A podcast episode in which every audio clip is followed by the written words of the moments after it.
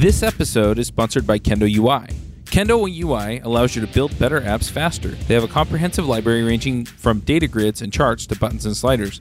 Plus, you can use their components as plain JavaScript as well as in Angular, React, and Vue. They have a large collection of customizable popular themes like Bootstrap and Material. Go check them out at javascriptjabber.com slash kendoui. Hey everybody, and welcome to another episode of Views on Vue. I almost said Adventures in Angular. How's that? This week on our panel, we have Erik Hanchett, Hello, hello. Chris Fritz. Hi. Uh, we have a new panelist, and that's Divya Sasidharan. Yep, that's right. Uh, do you want to just give a brief intro before we get to our guest? Yeah, sure. So I'm a developer and I work at a small startup in Chicago where I work on Vue most of the time. Very cool. And you were recommended to us by Chris, so thanks for looking out for us, Chris. She, she's she's pretty awesome. I'm- I'm really happy to have her here. Awesome. Yay. And then I'm Charles Max Wood from devchat.tv. I've got a lot of irons in the fire, but yeah, I just want to briefly call out I'm putting up an Alexa skill for JavaScript rants. So if you're looking for JavaScript content, I'm also going to be putting it on the Amazon Echo as a flash briefing. So you can get it there and it'll be on YouTube. So if you're looking for like really short, just talking briefly about some aspect of JavaScript or some article online, that's what I'm working on these days. Uh, we have a special guest this week, and it's Filipa Lacerda. Uh, do you want to introduce yourself really quickly? Yeah, so I'm a senior front-end engineer at GitLab, um, and I work with Vue uh, every single day. Awesome. And we brought you on today to talk about building a modal component with Vue. Yes, uh, it was a, an article that I wrote. Uh, I don't think it was that long ago, um, but mostly I was focused about on uh, creating a reusable component. Cool.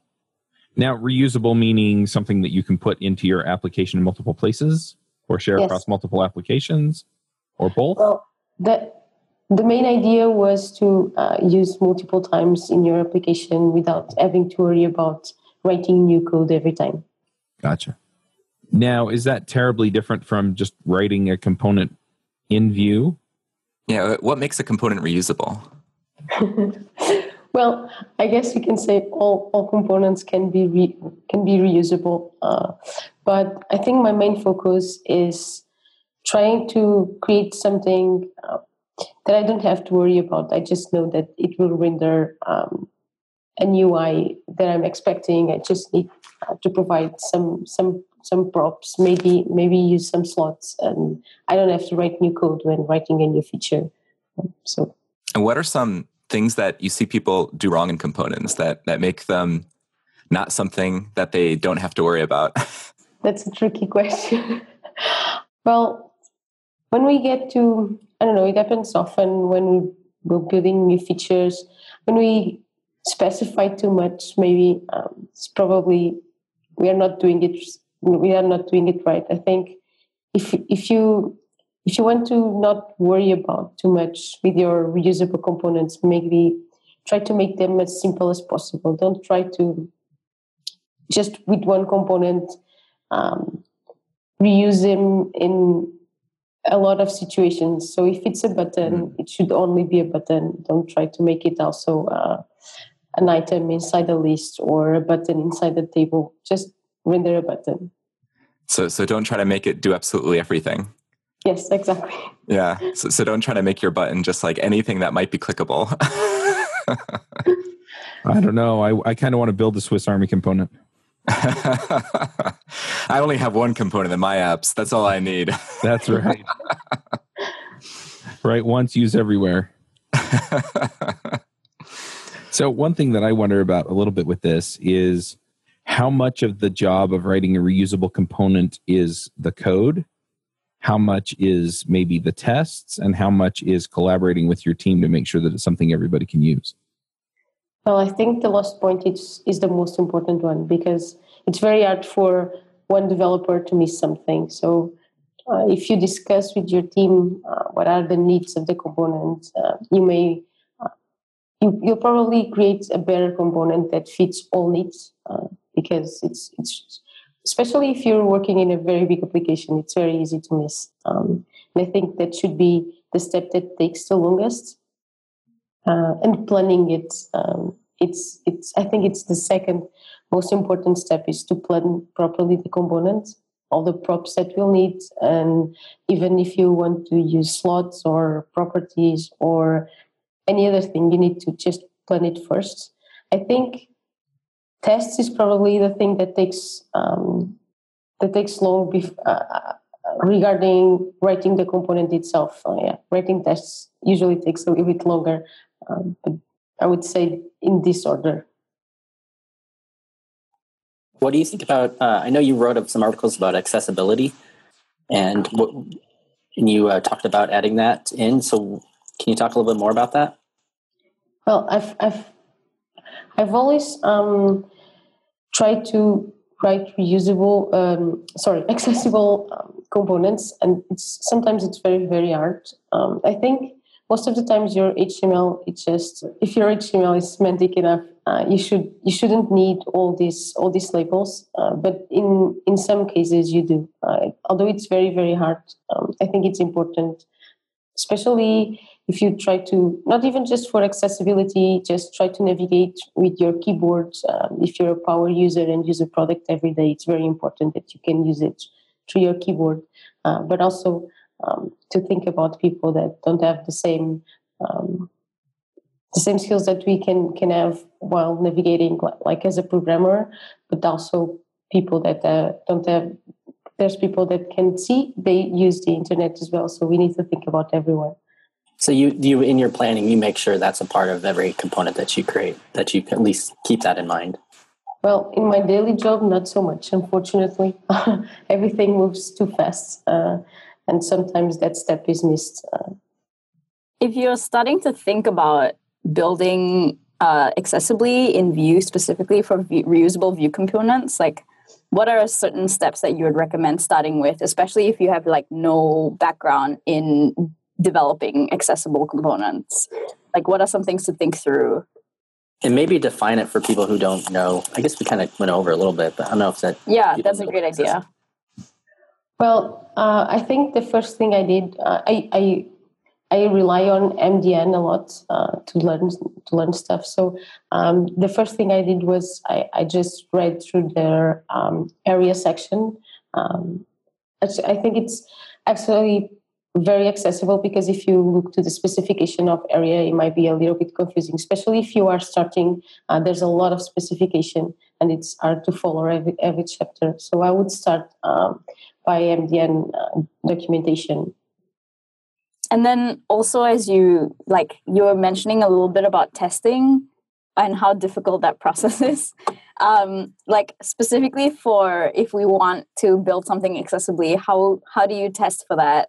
Do you like do you have a process around doing that kind of testing? No i don't think i ever did. That's fair.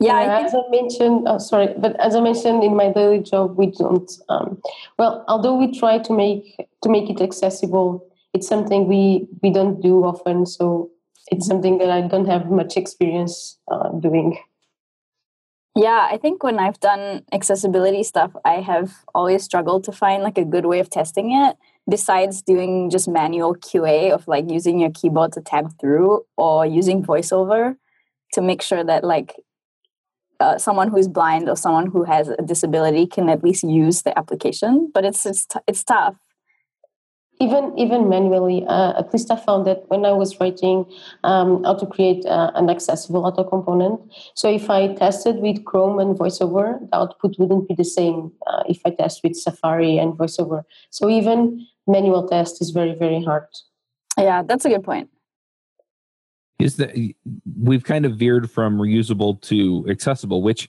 I, I, think is a, is an interesting topic, and, and I love digging into this. So I'm I'm just going to keep going down this rabbit hole. But I'm curious are, are there types of accessibility that aren't handled by ARIA? I mean, there are so many people with so many varied disabilities as far as how they can use the computer. And so I wonder if if it covers the majority of the cases or you know if, if it falls apart for certain people. That is a very good question. I have to confess I have no idea. Um, yeah. yeah, I'm not sure either. I think um, That's like that's actually a good question too because uh, I think on Twitter I saw someone post maybe it was like someone in the React community post about how because um, you know there are certain apps that have seizure risk like if there's blinking screens or colors but there's like no true way of really testing for that uh, at the moment not that I know of at least. So there's a lot of like edge cases that I know are not taken care of but um, Marcy Sutton think is her name. Mm, she, she, is so good. She is great, and um, she tweets regularly about uh, resources specifically for like making sure that your app and your applications are accessible. So I think like it's worth a follow and like seeing what she has talked about. Well, the other thing, especially with the the um, seizure prone folks, is you find that there's a spectrum on almost all of these things, and so it'll affect one person different from another, even if they tend to have the same type of disability. And so it's yeah, it's it's re- it really gets nuanced when you dig into it. Yeah, and I suppose there are there are things that you can't handle by adding like ARIA attributes or something like that. In the sense that if there are people who are very distracted by a lot of like animation going on in the screen, like you can't add an ARIA attribute to make them not distracted. you know, uh, but like th- this is something that Rachel Nabors talked about uh, at VueConf. Mm-hmm. Actually, when she when she gave a really really good talk that is out now, I recommend people check it out. And she talked about doing transitions and animations in Vue, and also at the end she talked about removing the or, or like having a toggle for animation yeah, I think that your, was an iOS in your application. Feature. No, she. she oh, was she, it? She showed how to do it generically as well. Oh, okay. Uh, which I thought was really interesting, and it before, like before I was talking with her about it, that was something I had never actually considered, like having a toggle for animation on your on your app. That that sounds like a great idea, as someone who is often distracted by animation. and of course, if you're if you have a lot of like flashing lights on your site or something like that, then you could give someone a seizure. Mm-hmm. No ARIA attribute is going to help you there. Display hidden, just everything. It also occurs to me, especially since I'm not a disabled person, or at least if I have disabilities, they're they're not the kinds of things that people diagnose in people or anything like that. You know, and it doesn't impair my ability to use a computer and I think I just implied that I might have a disability, and I don't. I really don't. and I just want to clarify that. But that that's kind of the point. At the same time, is you know how how do you refine this as you go along, both for reusability and for accessibility, as far as you're using it, and then somebody else comes in and they start using it, and you realize, oh, it, it needs to be tweaked along these lines. You know, how, how does that conversation go without maybe telling pe- people that they did it wrong or you know and and how do you decide whether or not you need to create a different component as opposed to just tweaking the, the original component? Well i think for the for the first part how do you just say to someone that you need to change it without saying uh, you didn't do it wrong? Um, it's something for at least for me it's something i struggle like every day when i review code how do you politely say that the code could be better without saying you did, you did this wrong. Um, I think you, you, just need to focus on, on the code itself, um, mm-hmm. ego aside, uh, and just say, look, this is if we can we can do this uh, better because of just point reasons instead of uh, pointing uh, opinions, and I think that that is solvable. Regarding on when you decide on to, I think when a component gets too complex, I think it was what I, I, was mentioning in the beginning. I think it's time to to break it apart, uh, and it's not just shouldn't be just one component anymore. And how do you know when it's complex? Like, what's the what's the test for that? Well, sometimes it's just very simple things. I remember, uh, I think it was even this last week. I was discussing uh, with a coworker. We have just a little tiny button that is doesn't even look like a button, um, just an icon that, that the users click. And we, we needed to use it in a drop down. And we were discussing if we should just make an if inside the component and say if it's a button, render a button, or if it's a, a drop down, render uh, an li element with, with that button inside. And I think that's when we should break it. Uh, it shouldn't. This shouldn't be inside the component. It's just too too complex. So when it just starts to like feel complex. Yes. When so, like when you look at it and you're, not exactly sure like all the things that it might be doing, and yes, you exactly. really have to review it. I always like to think of them like a UI library that I just I know that component will always render a button, or I know that the component will always render a drop down, not sometimes one, others the other. Mm-hmm. And um, it, you, sorry, go ahead. Oh, go ahead, Chris. I was just going to say, so you've you talked a little bit about how you need to uh, have everyone using the same conventions, either for accessibility or for like when to break out a component. And I I know GitLab actually has a style guide. Uh, it's actually one of the things that uh, the Vue team used to develop our own style guide for the community. So thank you very much for uh, doing so much like inspirational work for that to, to help us get a head start on it.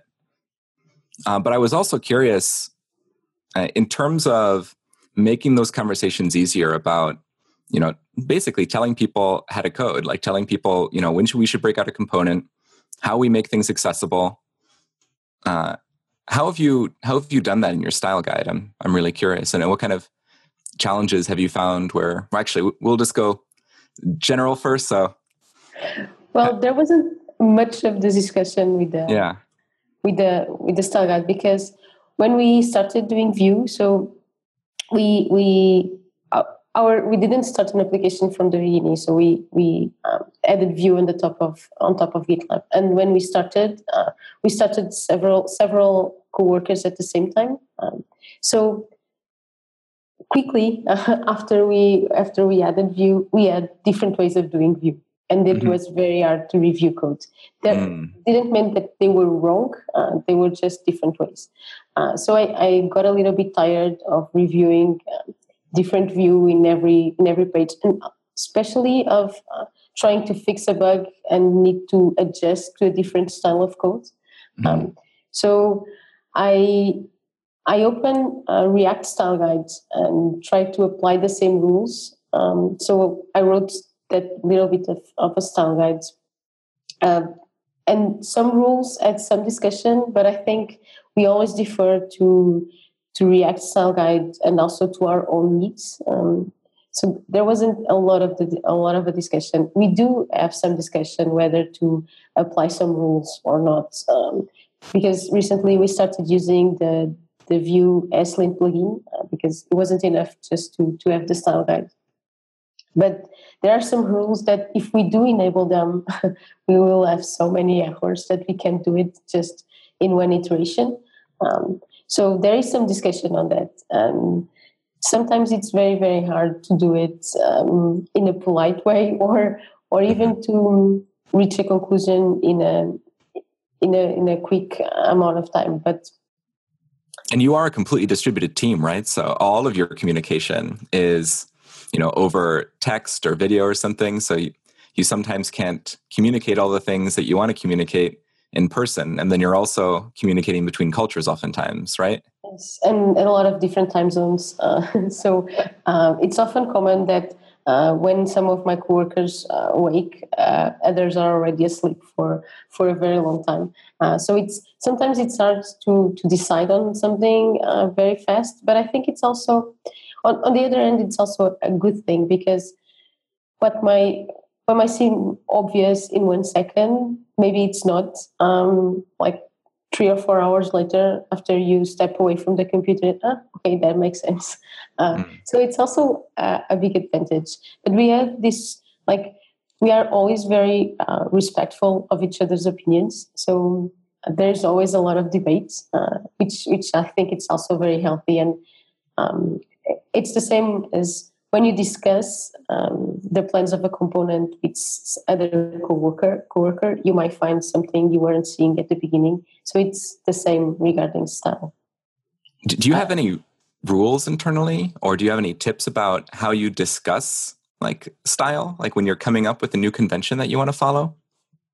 Well, we don't have uh, rules regarding discussing styles uh, specifically, but we do we do enforce that um, we we can just go insults like no 100 uh, characters yeah. per line it's a lot much better a lot better than 80 we just don't go insult everyone. So uh, so, so one tip is don't insult people.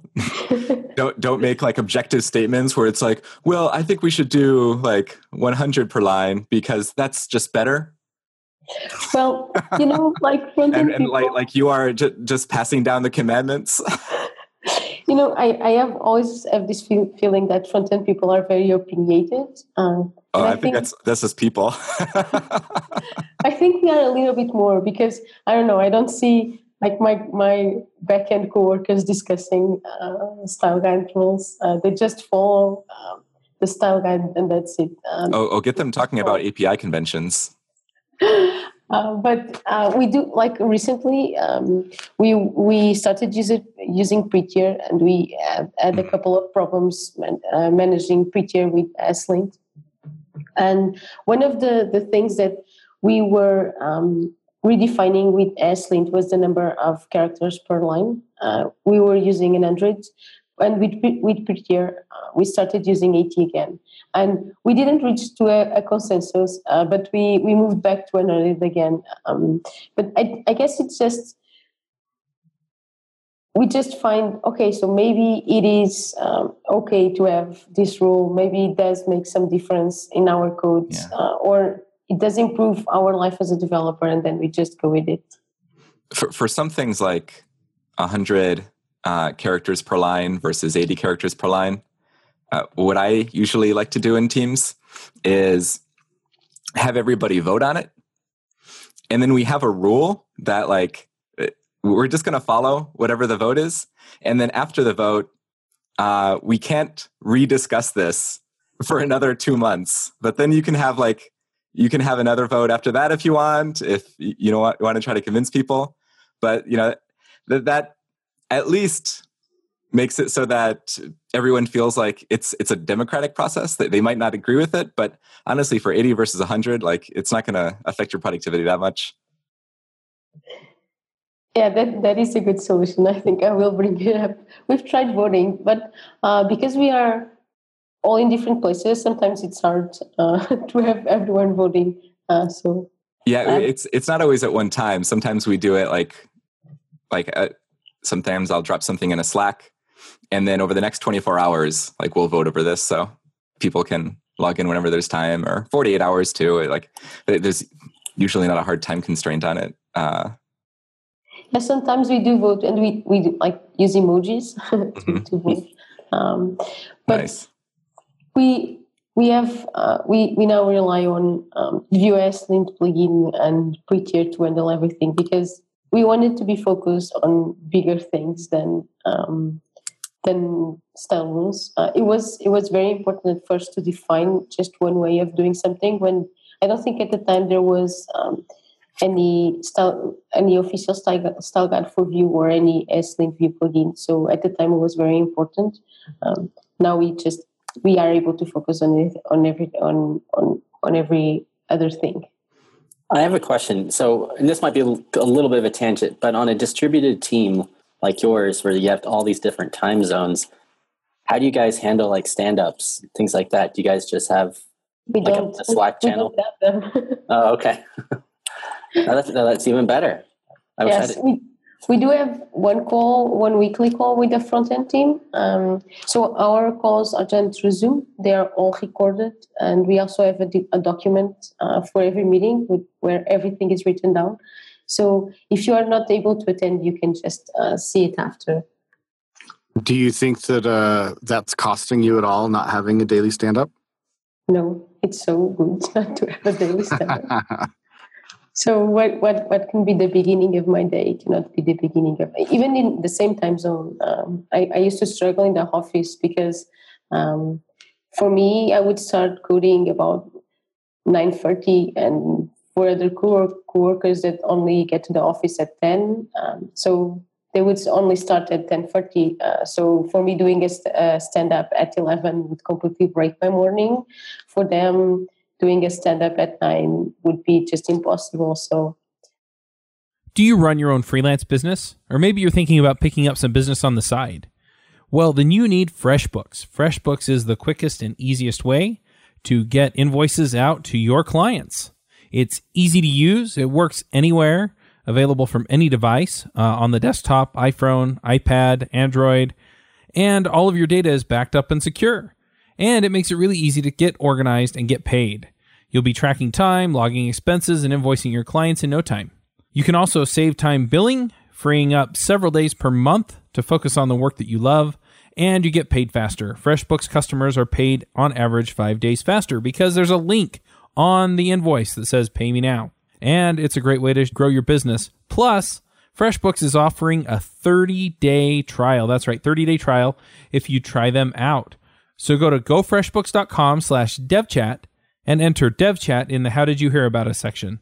Once again, for a 30 day trial, go to gofreshbooks.com slash devchat and enter devchat in the How Did You Hear About Us section. So I wanted to go back to like consensus on deciding things, but instead of like granular thinking bigger level things. So for example, um, like I, at in the application I build at work, we have modal components as well. And we've hooked up a lot of that to like Vuex stores and like we've made decisions whether or not to do that. And so I was curious like what your process is um, in terms of figuring out at what point do you want to add Vuex? At what point, like, are you using specific state management systems and stuff like that? Well, when we started uh, using Vue, we we just followed uh, the Flux-like implementation that um, that is in the official documentation. Uh, but then, when we started to write bigger and more complex application, we kind of felt the need of something more. Uh, so we we added Vuex uh, to our stack, um, and we we still struggle to understand like should we? Well, uh, no, I'm saying wrong. So we we struggled a little in the beginning. So should we use Vuex here? Shouldn't we use Vuex here? But um, we have we have like uh, now a new idea that let's just use one one thing and just one single source of truth. So we we will use Vuex for several apps. But I think in GitLab, um, GitLab's case, it's a little bit different because we don't have one Vue application. We have several of them. So for for every page, we have an, a Vue application. So it's a little different case by case. Uh, when we started uh, using Vuex, we also had to write a bunch of documentation on how to do it. Uh, so I think that was what you you were asking. Um, so we often uh, discover that we need documentation when we get like two applications doing two different things in our code base, and then we just get together, um, open an issue, and the the next step we just discuss it a little on the issue. We open a, a merge request.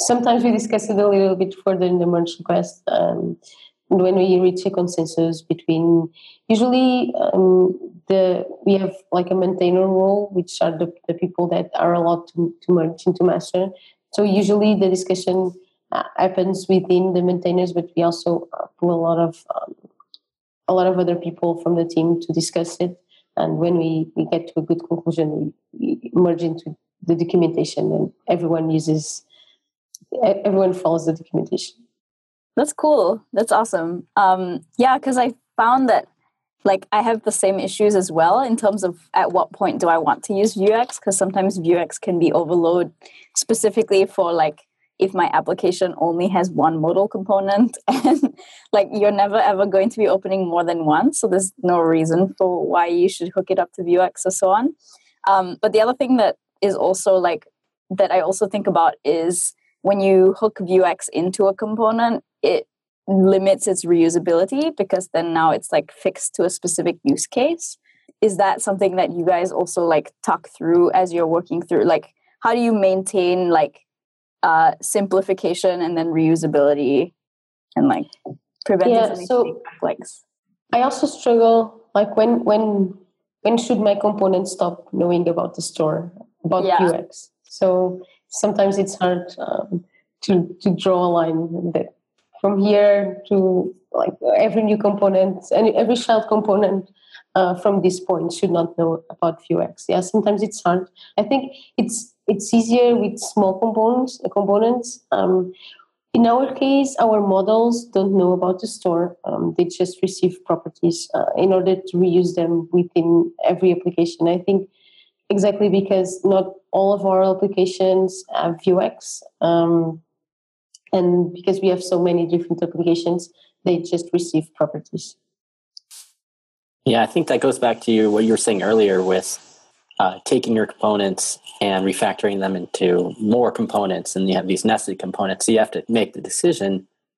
You know, do where do I do I use props and then events to bring the information back, and then use the the store in the component, or does the do the the child components actually have a store in them? So I, I think there's probably some design decisions in that too.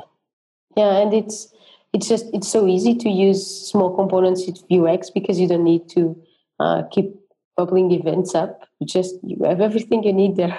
but at, at at the same time, you won't be able to reuse them elsewhere. We we have this um, pipeline stable when you can see all the pipelines uh, of your project, and it's it's built with um, just it's a Flux like implementation. It doesn't use Vuex, and every little table cell uh, that that allows you to click on it. It just it bubbles up an event and it has to warn the main component. Um, look, I clicked on it, so you need to refresh the whole table, but the whole table is pulling, so you need to stop pulling.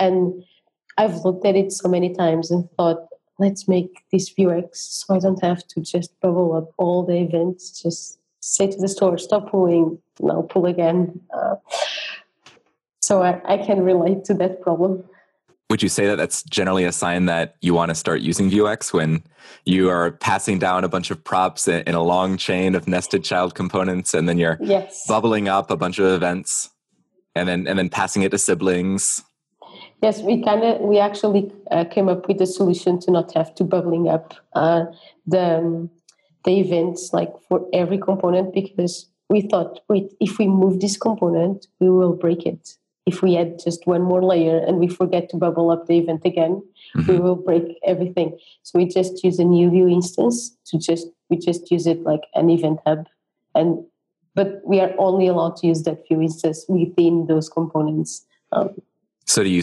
do you store state on the root and then access this dot dollar sign root? No, no, we just we just have like a new Vue empty instance that we just use like an event hub that oh, got it. transports uh, things from from one way to the other. Got it. Like an event bus. Yes, yeah. exactly. Yeah, it can be dangerous though. It is. it can be difficult to debug because it's hard to figure out where state changes are coming from. Yes, exactly. Uh, which is why we we figured out that Vuex is is a lot better. Um, we we if we are building a new Vue application, we are, if we are starting a new feature, we should be using Vuex. So something that I'm kind of curious about, or related to either state management or, or any part of building Vue applications, are there parts of the official Vue style guide that GitLab has chosen not to follow because uh, they, they found that a slightly different convention works better for them? This is a very selfish question that I'm asking because I'm I'm also curious about how we can further improve the style guide. No, I don't think so. We actually um, already deleted some of our style guide in order to defer to the official one.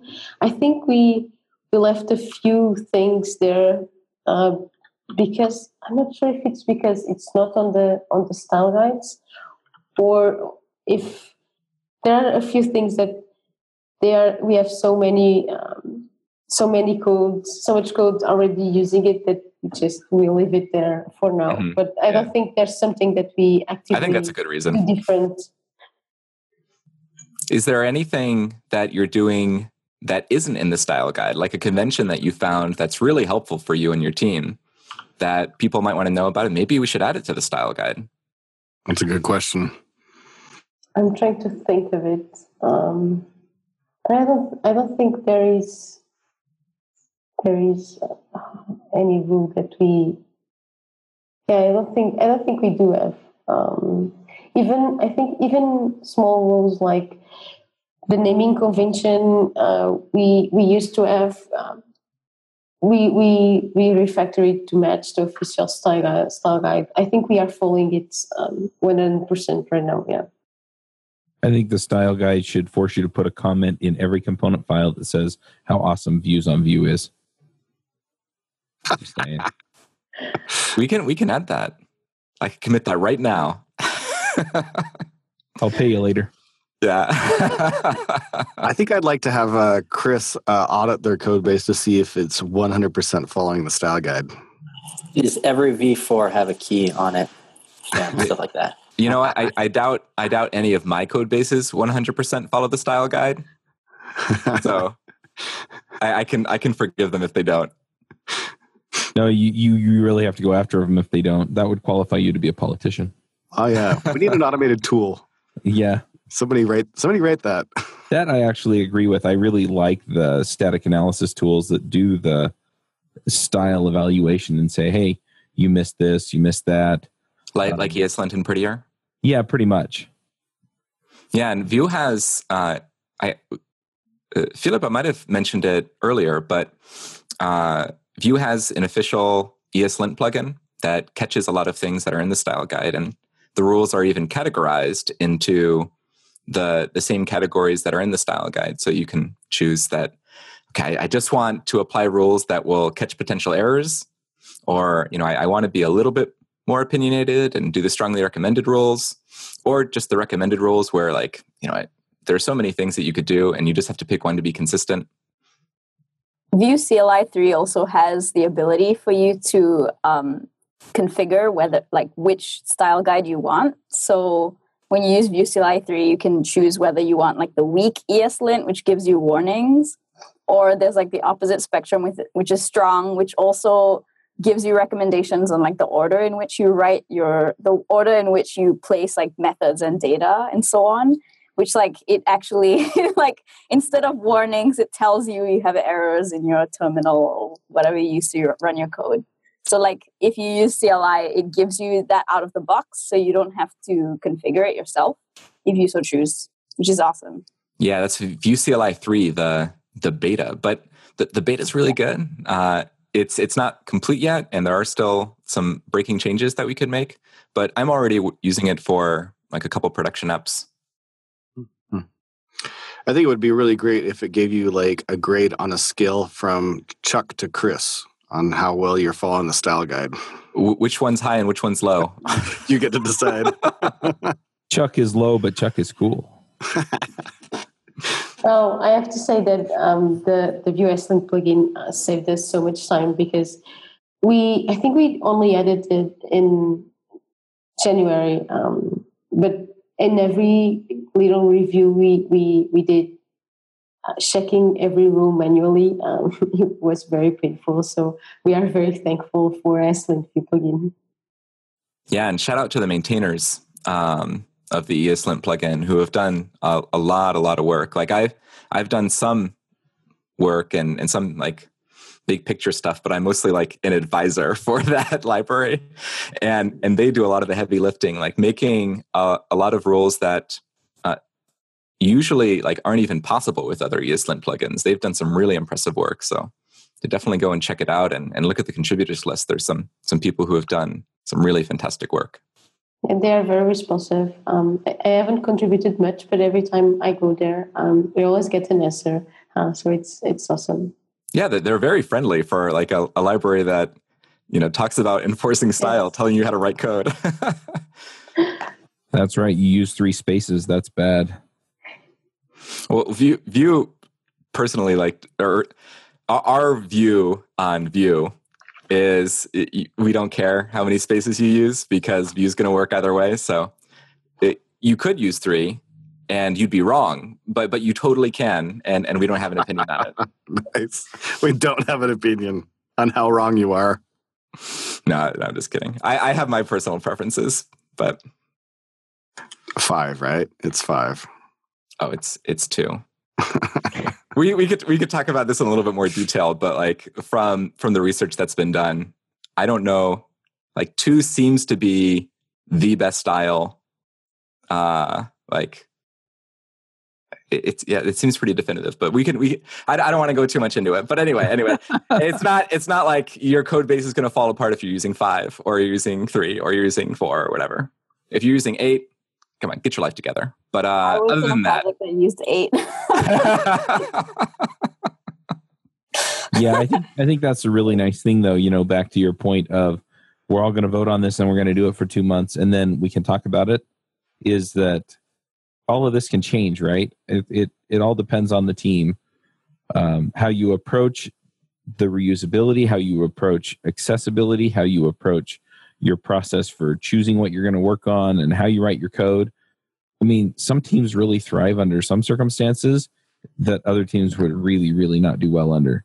And so, yeah, you can make that determination on your own. yeah, yeah, and everyone brings different experiences, different preferences, different workflows. Yep. If you're on a 4K monitor, you might be able to get by with eight spaces. That could work out. You're going to need more than 100 lines uh, or 100 characters per line. Yeah. 80, 80. Uh, maybe 800. Back to our, our original topic, uh, Filipa. What what prompted you to write this blog post in the first place? Like, what what were you working on, and how did you see that this would help other people? Uh, so I'm I'm contributing with Alligator on um, writing some content to help people um, learn learn uh, Vue, um, and this was uh, one of the topics we, we were discussing. Um, I, I have to confess that personally, uh, I'm not a fan of modals. If I can avoid them, I will. uh, but it they are actually very hard uh, to make or or to make reusable. I think um, even even the I think even the, the, the article I wrote it won't it won't work for every single application or for every single need because, uh, for example, at GitLab uh, we also have um, a modal um, and because our style um, and our our application uses Bootstrap, um, we need to basically we need to create a view component that it will render exactly the same as Bootstrap. So, for example, that the, article I wrote um, doesn't apply for GitLab. Um, so, I think what I I think the main focus of that article was to just give a simple way of, or at least giving people the tools um, to create uh, a component that's reusable, but you can actually um, tweak it for your for your own, own use. When you wrote this, did you use the same basic? Uh, I'm going to call it like not just styles, but like CSS strategy for the modal that uh, Bootstrap does. Did you kind of just extract what they were doing? Uh, no, not really. I, actually um, try to avoid it a little. Just I, I, I when I try to write a, a these articles, what I think is what is my understanding of this component. So for me, a modal it's just a, a div that um, as like a, a, a backdrop uh, on the ground on the, on the background. Um, so that was what I was trying to following. And then uh, for me, a modal also has like a, you have nether and um, a body and, and a footer, and you can just dismiss it. Um, so I, I tried to follow that. Um, and well, at the same time, I had to think, okay, so this is this isn't just for me. So let's style it a bit. But I don't think I tried to to follow or I try to not to focus much on on bootstrap styling. So you did have to replicate some of the Bootstrap like look and feel, but you didn't replicate how Bootstrap actually handles modals. Yes, exactly. Gotcha. Whenever I do a modal, I just wrap Bootstrap in whatever framework I'm using. That's my strategy. That's Yeah, what I I've think- too. I think if you're like writing a, a very big application, you probably you you already be using um, an external library to handle all this all these things for you. So there's no need for you to reinvent the wheel every time. Um, but yeah, I agree. And there are component UI libraries like VueStrap for Bootstrap, and Vuetify is another big one that uh, a lot of people in the community really, really love. Do you and guys there, use there are that at others as GitLab? well. Uh, I'm sorry. Do you guys use that at GitLab? Anything other than Bootstrap? No, uh, so because our main base is uh, a Rails application, uh, we we did we do use Bootstrap uh, and with a lot of jQuery. So when we started uh, building applications with Vue, um, I think it was more than a year and a half ago, um, our first approach was trying to test if Vue would fit our needs. So we didn't really focus on choosing a library. Um, so Vue quickly fit our needs. Uh, we see, okay, this is great, let's use it. Uh, our Vue code base grew a lot very fast. And now we have the need to have a UI library because we we repeat components a lot and we shouldn't be uh, doing that. So we are discussing on, on how, how we could do a Vue library. Um, should we re-implement everything from, from scratch? Should we use anything? So it, we are trying to understand which uh, Vue library would um, match our, our, our needs because especially we, we need to keep the old bootstrap version, but we need to make them look the same. So the, the end user shouldn't know that if he's in a page that was built with Vue or with Rails. Uh, so it's a little bit tricky. Yay, Rails! I get crap on JavaScript Jabber for being a Ruby guy. I, I actually started with Ruby uh, once upon a time. That was my my first foray into web development. Nice. All right. Well, anything else we should jump into before we do picks? I actually had something I wanted to talk about. Like, so um, I've seen people use like in the React community, they have um, this concept of portals. I mean, personally, I don't see the. So sometimes when you have like a modal, you want like a modal to update content in the background. Like if I don't know if there's an incrementer and you want to increment the background. Um, uh, portals is just a way for your modal to speak back to your parent element, I guess, or like the the other DOM that it's unrelated to, um, which is like different from passing props because the modal is separate from the other components. Um, and I've seen implementations of that. I think uh, Linus Borg and uh, mm-hmm. Thorsten, uh, yeah, he created a plugin called Vue Portal, which I think is really cool. Uh, and I haven't had time to play around with it, but I was curious if anyone else has. Yeah, it, it is pretty cool. I, have used it in one application. Uh, I've used Ember in, in, a different framework. I've used something called Wormhole. Um, but yeah, it's similar. W- wormholes are similar to portals? Yep. in real life, too. But yeah, I would recommend people check that out because it's a it's a neat way of doing it. So you don't have to reinvent the wheel, like like Filipa was saying because um, it's a it, it's like plug and playable so you can get the functionality of a portal without having to build a or a wormhole whatever you call it but mm-hmm. or a teleport path or, or a teleport path but uh, i think i i think in Vue we call them portals and i think react does too so yeah. Yeah. All right cool. Well let's go ahead and do some picks. Erik do you want to start us off with picks for you, Loot Crate is offering an opportunity to save 10% on any new subscription at lootcrate.com. Just enter the promo code BRIDGE10 for 10% savings. Loot Crate is one of my favorite things. Every month I get a box in the mail, costs less than $20, and it comes with all kinds of goodies. I have stuff from just looking at my shelf Batman, Spider Man, Ninja Turtles, Back to the Future, Lord of the Rings, Star Wars, and much, much more. So if you're a geek, a gamer, anything like that, and you want cool stuff to put around your office, cool t-shirts, comic books, etc., then definitely check out Loot Crate. To save 10% on your new subscription, go to lootcrate.com slash ruby.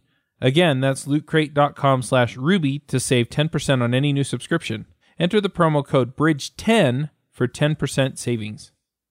Uh, yeah, sure. Uh, I just have two quick ones. Uh, a couple shows I've been watching. One is called Deception. It's on ABC. It's kind of a funny show about a a magician who ends up uh, solving crime.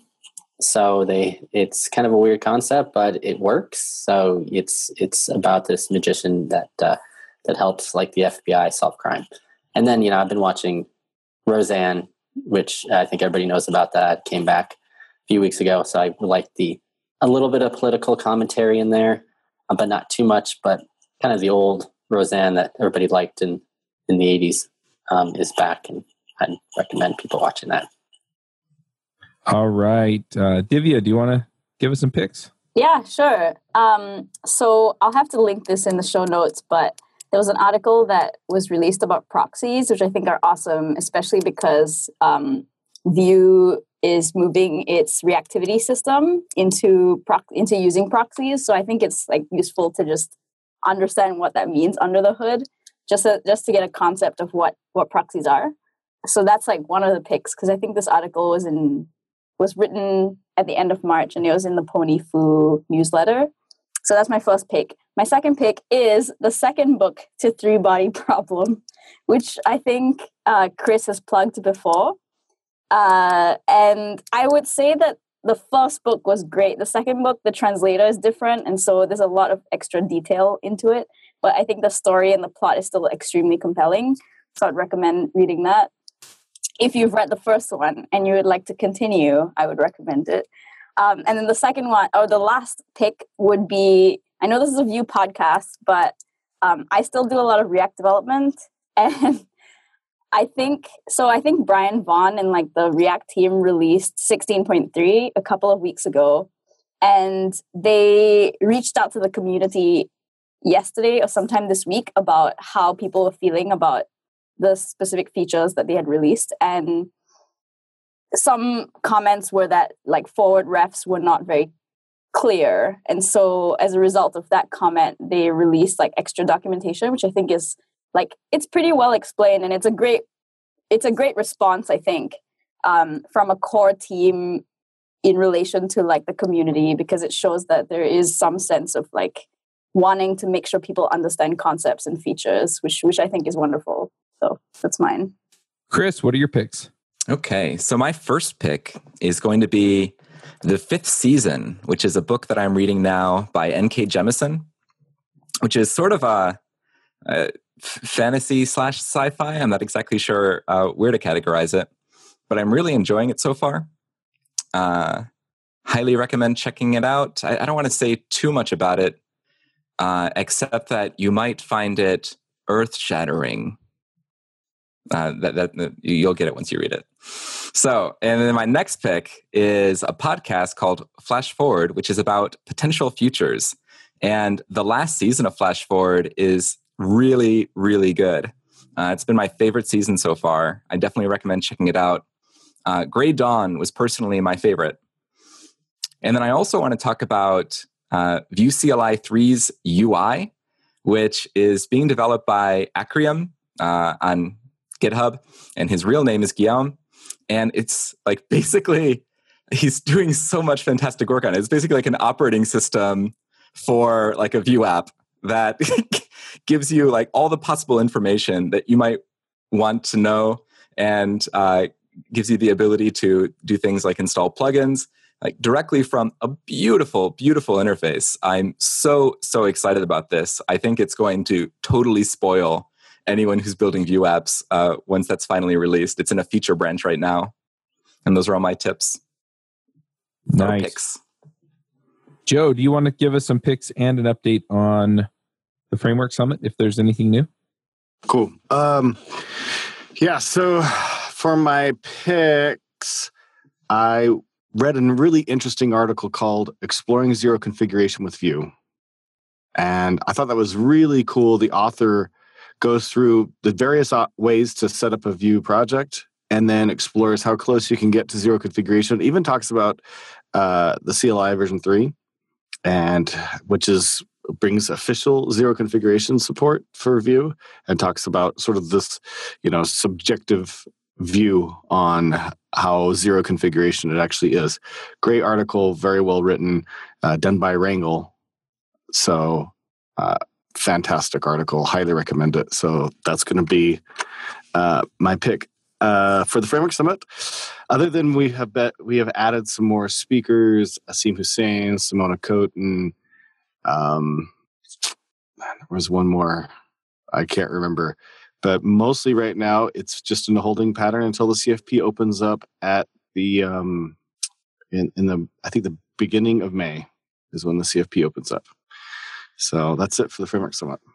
Cool. Well, this should come out around the beginning of May. So if you've been thinking about submitting, uh, what kinds of talks are you looking for, Joe?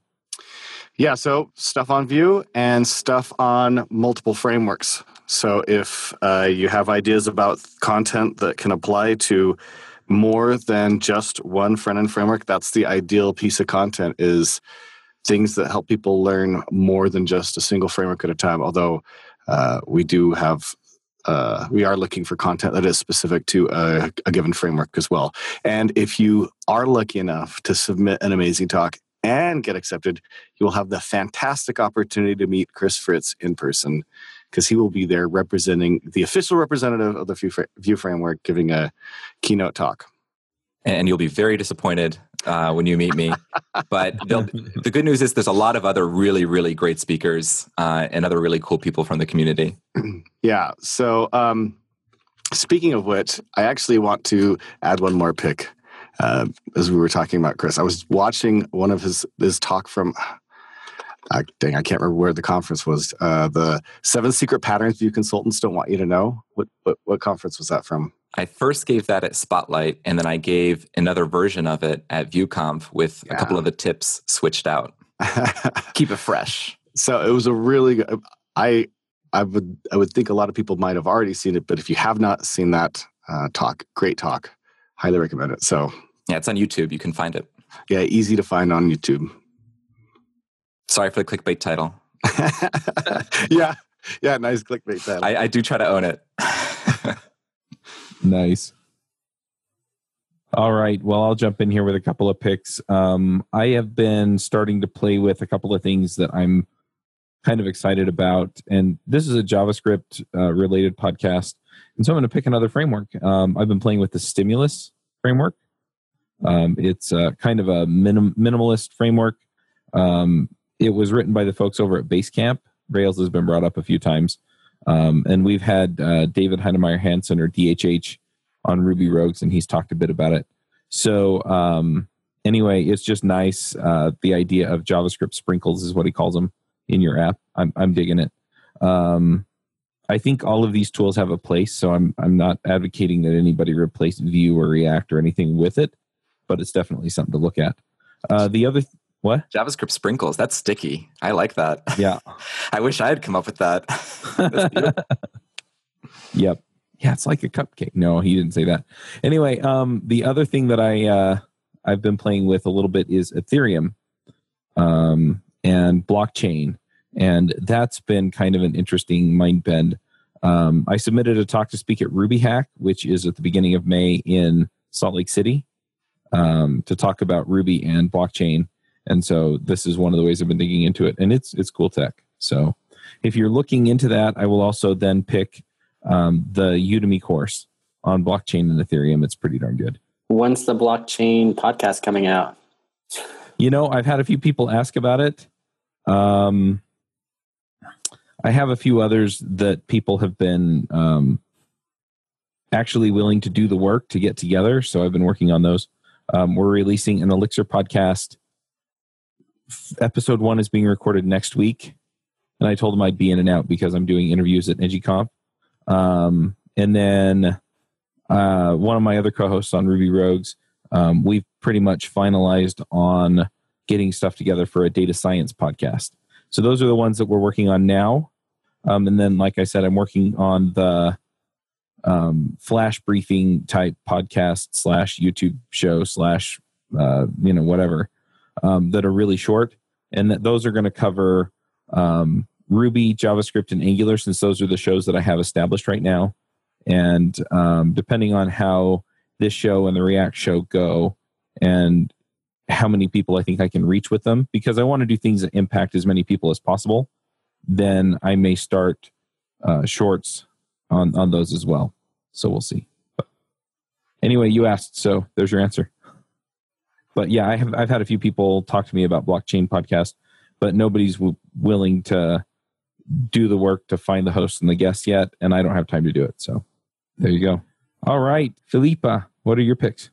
I would like to mention uh, this podcast is called uh, Remote Work, um, and you can literally learn everything about remote work. And it's run by our VP of Product, uh, which is I think I will say his name his name um, wrong, but it's Job van der Voort um, and it's it's very interesting because it uh, discusses things like very like uh, managing your um, work-life balances. And um, it also one of the episodes counts with uh, one of our designers and our uh, a design position.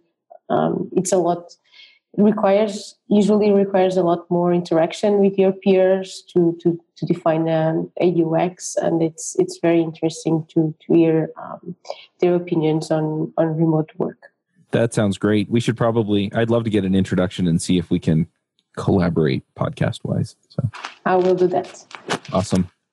Uh, one last thing: if people want to see what you're working on, or you know, thinking about, or things like that, um, where should they follow you? Twitter, GitHub, blog. More than that. Well, um, the place where you'll see me uh, more active is GitLab. Uh, so you can, I think it's uh, GitLab slash Filipa. Um, you will find me there, but on Twitter as well. Um, if you go to GitHub, you'll probably just see um, my GitLab's contributions, but uh, you can also uh, follow some content I write on uh, alligator.io. Very cool. All right. Well, thank you, Filipa, for coming, and thank you for the the blogging and the ideas that you put out there for us. Thank you for having me. All right, we'll be back next week. Bandwidth for this segment is provided by CacheFly, the world's fastest CDN. Deliver your content fast with CacheFly. Visit C A C H E F L Y dot com to learn more.